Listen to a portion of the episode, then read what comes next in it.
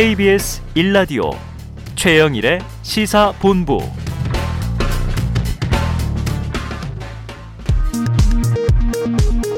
이 시각 라디오 정보센터 뉴스입니다.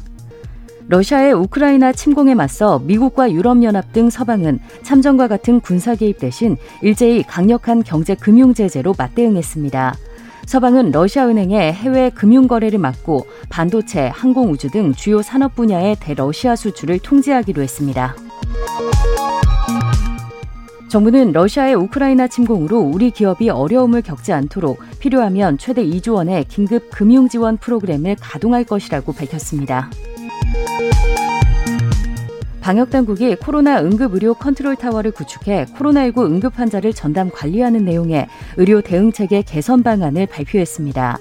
권역별로 종합병원급 거점 전담병원에 코로나 전담 응급의료센터를 지정합니다. 오늘 기준 4개소 운영을 시작으로 이달 말 10개소까지 확충한다는 계획입니다. 지금까지 라디오 정보센터 조진주였습니다.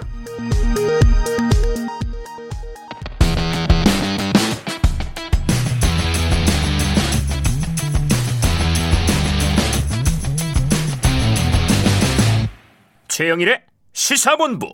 네, 러시아가 우크라이나 침공을 강행하면서 국제 정세와 안보 긴장 상태가 고조돼 있습니다. 전 우크라이나 대사이자 또 러시아 대사를 지내신 박노벽 한국외대 국제지역대학원 초빙 교수와 전화로 연결해서 현 상황과 관련된 이야기 나눠보겠습니다. 자, 박 교수님, 안녕하세요.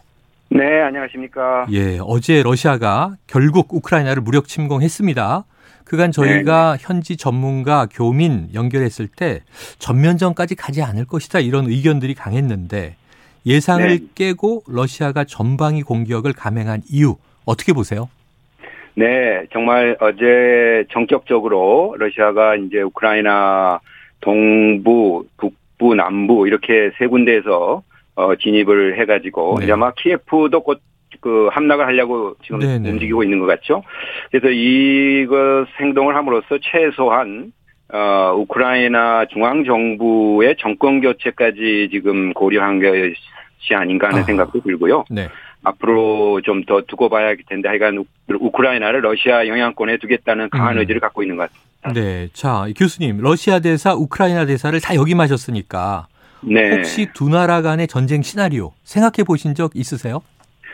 어, 정말 좀 생각하기 어려운 문제였죠. 왜냐하면 어, 음. 러시아, 우크라이나는 우리로 말하면 형제 사촌간 아. 문화적으로 또 뭐 그 역사적으로 굉장히 긴밀하고 또 서로의 그런 어, 그 존중과 협력을 강조했던 나라인데 이게 이제 그, 그 국내 정치적인 이제 상황 변화에 따라서 이렇게 이제 적대적인 관계로 이제 발전하는 것 같습니다. 특히 어, 우크라이나가 이제 친서방과 친러시아 이 중간 사이에서 어, 좀, 어, 균형된 어, 입장을 취해왔던 것이 이제 좀, 어, 서방 쪽으로 이제 기울다 보니까, 네네. 어, 러시아로서는, 어, 자기 영역권에서 영향권이 이제 줄어든다는 생각이고, 어.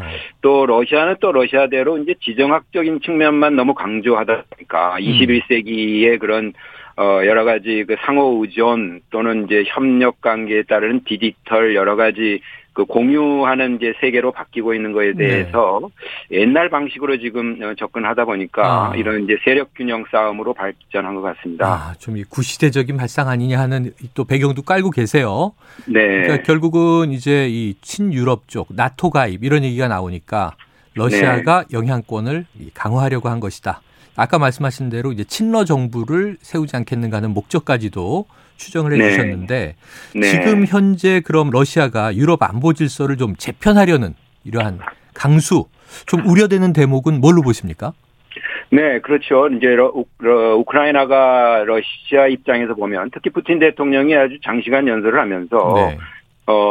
어, 우크라이나는 그냥 그 나라가 아니고 러시아 소련이 만들어준 곳인데 이게 어. 이제 소련 붕괴로 이제 강탈을 당했다라는 네네. 식으로 상당히 그 미국을 이제 비난하면서 우크라이나인의 이제 자유의사, 자유결정권 음. 이런 거는 도 전혀 하지 않는 네네. 어 상당히 그 러시아 중 민족주의 중심적인 그런 어, 발언을 해서 세계를 좀 놀라게 했는데요. 네.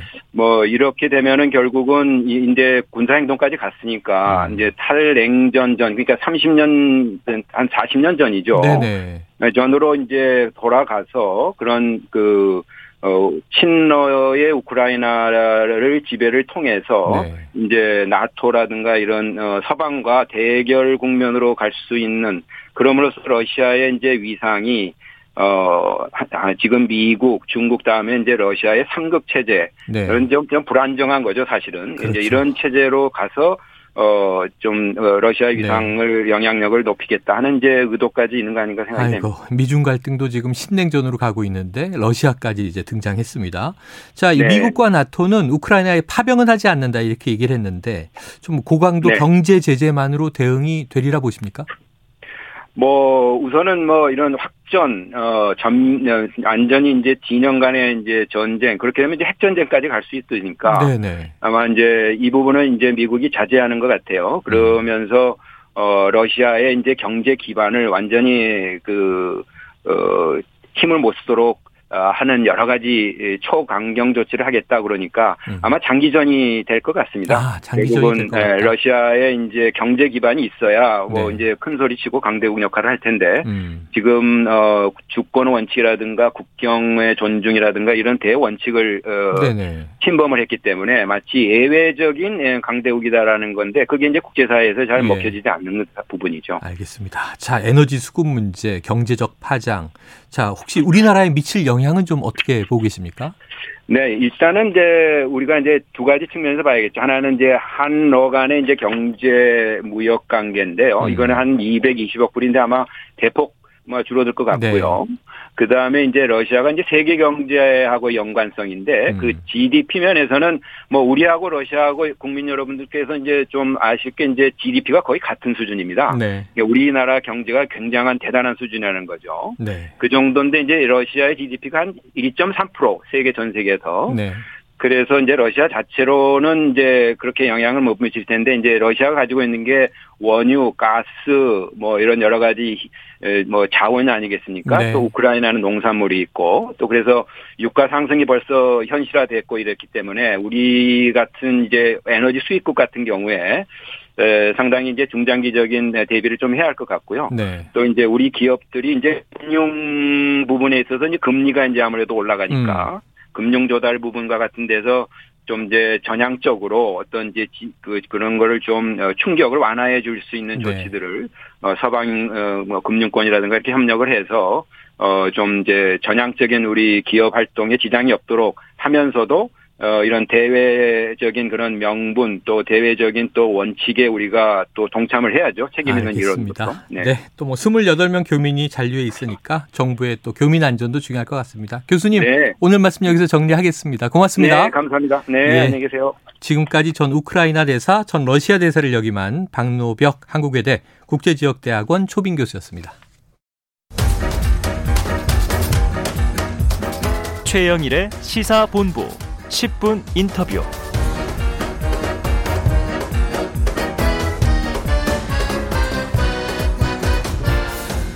네, 화제 이슈를 콕 짚어보는 10분 인터뷰 시간입니다. 자, 오늘은 12일 남은 대선의 변수를요, 보수 입장에서 말씀해 주실 분을 모셨습니다. 조원진 우리공화당 대선 후보 스튜디오에 직접 나오셨는데요. 후보님 안녕하십니까? 반갑습니다. 오랜만입니다. 지난번에 초청 토론회에서 뵐 줄 알았더니 안 어, 보이시더라고요. 그 선관위에서 불공정 토론을 붙여서 네. 사자 토론 금지 가처분 신청을 낸 상태고 네. 좀 선관위에서 공정하게 좀 했으면 좋겠어요. 예, 선관위가 공정하게 해달라. 사회는 다양화되는데 네. 정치판만 다양성을 잃어버린 것 같다. 아, 정치판만 다양성을 잃었다. 자, 선거 유세로 바쁘실 텐데 음. 현장에서 주로 어떤 말씀들 많이 듣고 계세요? 아무튼 어, 이재명 윤석열 후보에 대한 음. 도덕성 문제 어, 이런 부분에 후보. 대해서 굉장히 그 국민들 우려를 많이 하고 네, 있어요. 네, 네. 그래서 깨끗하게 정의롭게 선거를 하고 그렇게 정치를 했으면 좋겠다. 네. 그런 말씀을 많이 하시죠. 야, 현장 예상외로 젊은 사람들이 호응이 어, 좋아요. 젊은 분들의 호응이 아, 후보님 왠지 표정이 편안해 보이십니다. 자, 어제 이재명 후보로부터 국민통합정부 제안을 받았다. 이게 보도가 됐어요. 음. 그 대화 내용을 좀 요약해 주시면요. 이재명 후보가 문자를 두 번 보냈는데 어, 네. 제가 행안위 간사할 때 이재명 후보 감사 국정감사를 두 번 했거든요. 아, 갑자기 있으셨군요. 이제 전화번호가 바, 모르는 전화가 들어와서 어. 장난인 줄 알았다. 아. 그러니까 장난 전화냐고. 네네. 그랬더니 이재명 후보입니다 해서 통화를 했어요. 어. 어, 아무튼 본인이 정치 개혁을 하겠다. 음. 국민통합정부에 참여를 해주면 어떠냐 네네. 그래서 그렇게는 할 수 없다. 어. 그렇게 말씀드리고 정책연대 얘기를 합디다. 네. 그래서 정책연대도 힘들지 않겠느냐. 어. 단지 하나 우리 정책 토론을 토론 토론의 네. 수준을 좀 올리보자. 예, 내가 사자 토론을 봤는데 네. 시간도 불충분하지만 예. 서로 공격하고 음. 또뭐 팩트 안 막는 얘기들을 많이 하니까 네. 제가 그래서 왼쪽에 이재명 중도에 김동연 네. 오른쪽에 조은진에서 그냥 원고 없이 재밌겠네요. 원고 없이 한두 네. 시간만 해보자. 네네 셋이서 네, 셋이서 하면은 국민들이 수준을 네. 어, 아, 토론에서 정말 낮은 수준의 음. 상황을 보다가 좀 다르지 않겠나. 아. 그렇게 얘기를 했죠. 자, 통합정부론이나 정책연대는 쉽지 않겠다. 하지만 음. 품격 있는 정책 토론을 해보자. 음. 역제안을 하신 거예요. 굉장히 다른 입장들이 네. 나올 겁니다. 어, 지금 이 이재명, 김동연 후보는 한 차례 양자 토론이 음. 있었는데 이 3자 토론 받을 것 같습니까? 어, 받을 거예요. 아, 받을 거다. 뭐 이재명 후보는 저한테 전화해서 네네. 뭐 정치 통합할 수 있는 큰 인물이다. 그 선전 다 했잖아요. 네. 그제 네. 얘기를 받아야죠. 알겠습니다. 자, 어, 재밌네요. 이 진보, 중도, 보수 음. 3자 토론 한번 기대해 보도록 하고요. 받는지. 자, 이번 대선에 변수가 참 많습니다. 아까 유력 두 여야 후보의 뭐 도덕성 음. 문제도 지적을 하셨습니다만 근데 그중 하나가 음. 지금 설 명절 전후에서 이 사면된 박근혜 전 대통령의 음. 뭔가 대국민 메시지 나오지 않겠는가 하는 기대가 있었는데 지금 이 박 전 대통령 건강 상태는 어떠세요? 뭐 유영화 변호사만 접견을 하시니까 예. 아무튼 유영화 변호사를 통해서 제가 이렇게 확인한 것은 음. 대통령께서 건강 회복이 좀 더디다. 더디다. 어 그래서 어, 아마 대선 전에 나오시지가 힘들지 않겠나. 아, 3월 9일까지 어, 그런 예측을 해보고요. 네. 어, 메시지도 음. 어, 안 낼 가능성도 있지 않느냐. 대선까지. 어, 메시지를 네. 안 내는 것은 아무튼 윤석열 후보에 대한 네. 뭐 그런 부분에 대해서 마음이 내키지 않으시겠죠. 아. 그리고 우리 공화당이나 저는 네. 아무튼 어떤 박근혜 대통령한테 우리가 뭘 원한다 이런 것보다는 네.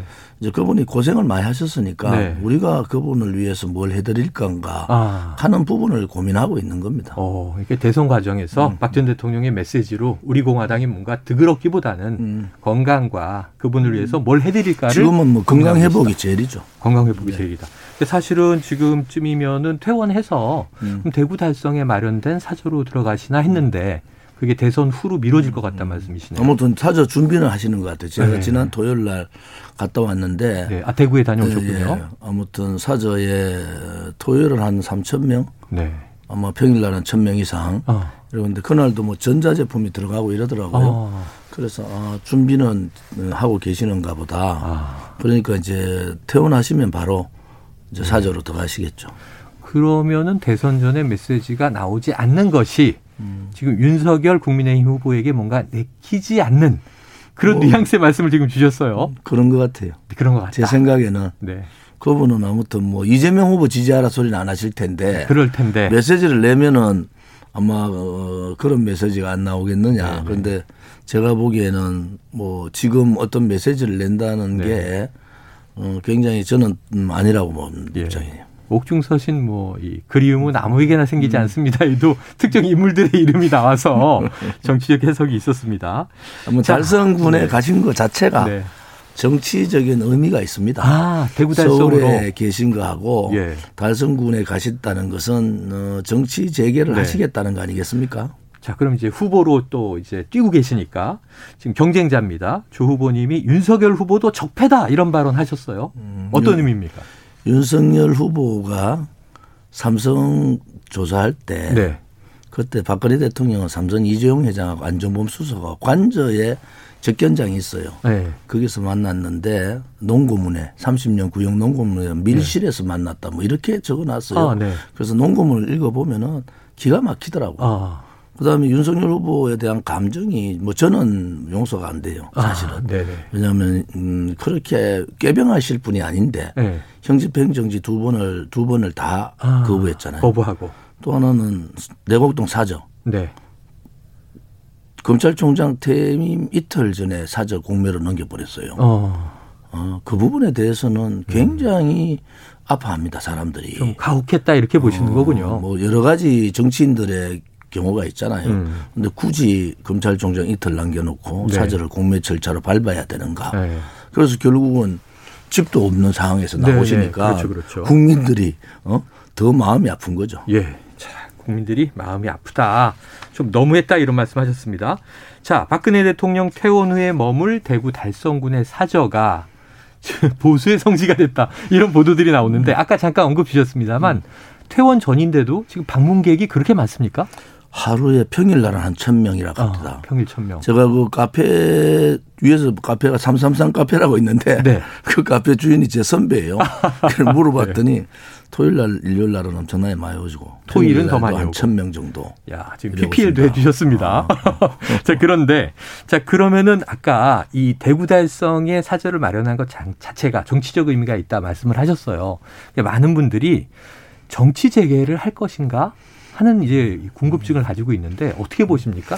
자 본인의 명예 회복을 하셔야 되잖아요. 명예 회복. 어 그러려면은 정치 재개를 할 수밖에 없어요. 할 수밖에 없다. 어 그리고 어 달성군의 네. 정치적인 고향이고 어 대구에서 태어나신 분이니까 네. 어 고향이나 정치적인 고향에 가신다는 것은 그 자체가 정치 행위입니다. 아. 저는 그래서 어 저분이 그냥 탄핵의 상황을 그대로 다 받아들이지를 않는 상태지 네. 않습니까? 네. 그러면은 정치 재개를 할 수밖에 없다 이래 보는 거죠. 오, 그러면은 사실은 전직 대통령이기 때문에 음. 지금 뭐 국회의원으로 나설 수도 없는 것이고 어떤 방법이 가능하다고 보세요? 정치 행위가 아니겠습니까? 예를 들어서 저는 그 윤석열 후보나 김종인 위원장이 네네. 네. 어, 생각을 하는 게 여야 정권 교체하면 여야 야합해서 네. 이원 집정부제 네, 네. 갈 가능성이 높습니다. 그게 아. 이제 민주통합정부라고 그러고 예, 예. 이재명 후보는 국민통합정부라 그래요. 네, 네. 달라요. 예. 그러면 민주통합정부라는 것은 민주당과 손을 안 잡으면은 예. 개헌을 못 하지 않습니까? 이제 뭐 의정 활동을 못 하는 거죠. 어, 그러니까 이제 그런 개헌을 할 가능성이 높다. 네, 네. 그것은 굉장히 위험한 거거든요. 네, 사실은 어, 윤석열 후보를 지지하는 사람들은 적폐청산 아니겠어요? 음. 그것도 이제 저희들은 붉은 적폐. 네. 예를 들어서 자유민주주의 체제라든지 네. 자유시장 경제라든지 자유 어, 대한민국의 역사라든지 음. 이런 부분에 대한 여러 가지 악법들이 많습니다. 예, 예. 어, 그런 법들에 대해서 사실은 되돌려 놔야 된다고요. 그런데 음. 그거를 안 하겠다. 아. 왜냐하면 같이 손잡고 대통령은 윤석열, 어, 예를 들어서 내각은 어, 어, 민주당 네. 이렇게 가면은 어. 그것은 뭐 그냥 기존에 네, 어? 네. 이재명 어저 저저그 문재인 정권을 네. 그냥 바톤 타치하는 것밖에 안 네. 되잖아요.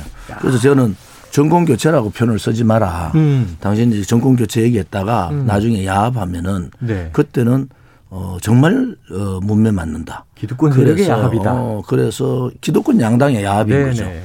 그런 경우가 꽤 있잖아요. 네. 외국에도 그런데 다 실패합니다. 아. 그리고 정권 교체가 아니고 그래 되면 정권 교대다. 아, 좋은 얘기가 오늘 흥미진진한데요. 그런 생각은 안 해봤는데 어. 집권은 만약 정권 교체를 해도 민주당이 다수당이니까 음. 손을 잡고 이원 집정부제로 갈 것이다.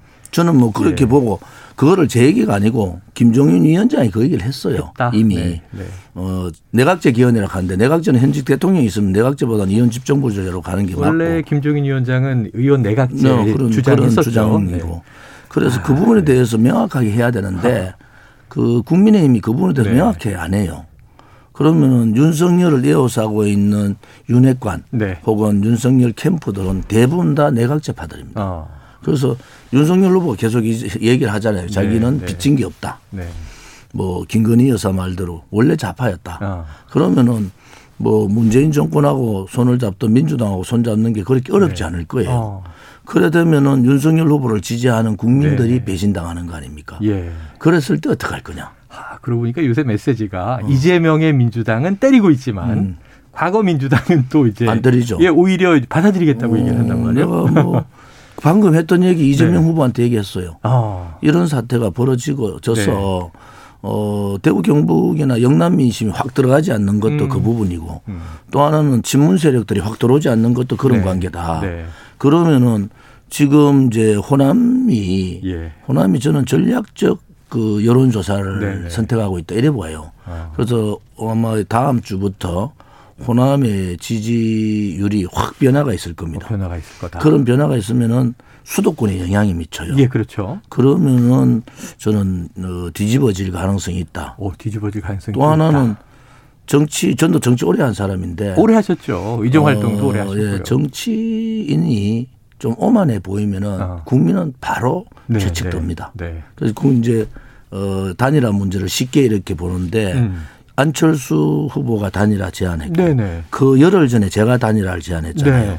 두 단일화를 다 거부했다고요. 어. 그러면은 단일화 하지 않고 지금 정권 교체를 절, 절, 절, 절망 저, 절실하게 바란다면은 음, 네.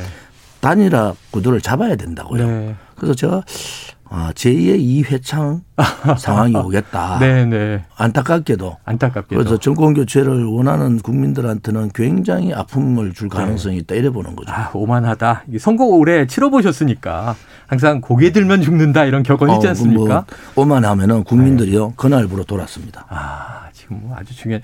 아 오늘 저녁에 우리 조 후보님이 토론에 나가셔야 흥미진진해질 것 같다는 생각이 드는데 오늘 시간이 좀 짧아서 아쉽습니다. 네. 단일화 얘기까지 도 해주셨고요. 다음에 또 모셔서 네. 한번 좀 충분한 시간 또 얘기 들어보도록 하죠. 고맙습니다. 오늘 말씀 고맙습니다. 네. 네. 자 지금까지 조원진 우리공화당 대선 후보였습니다.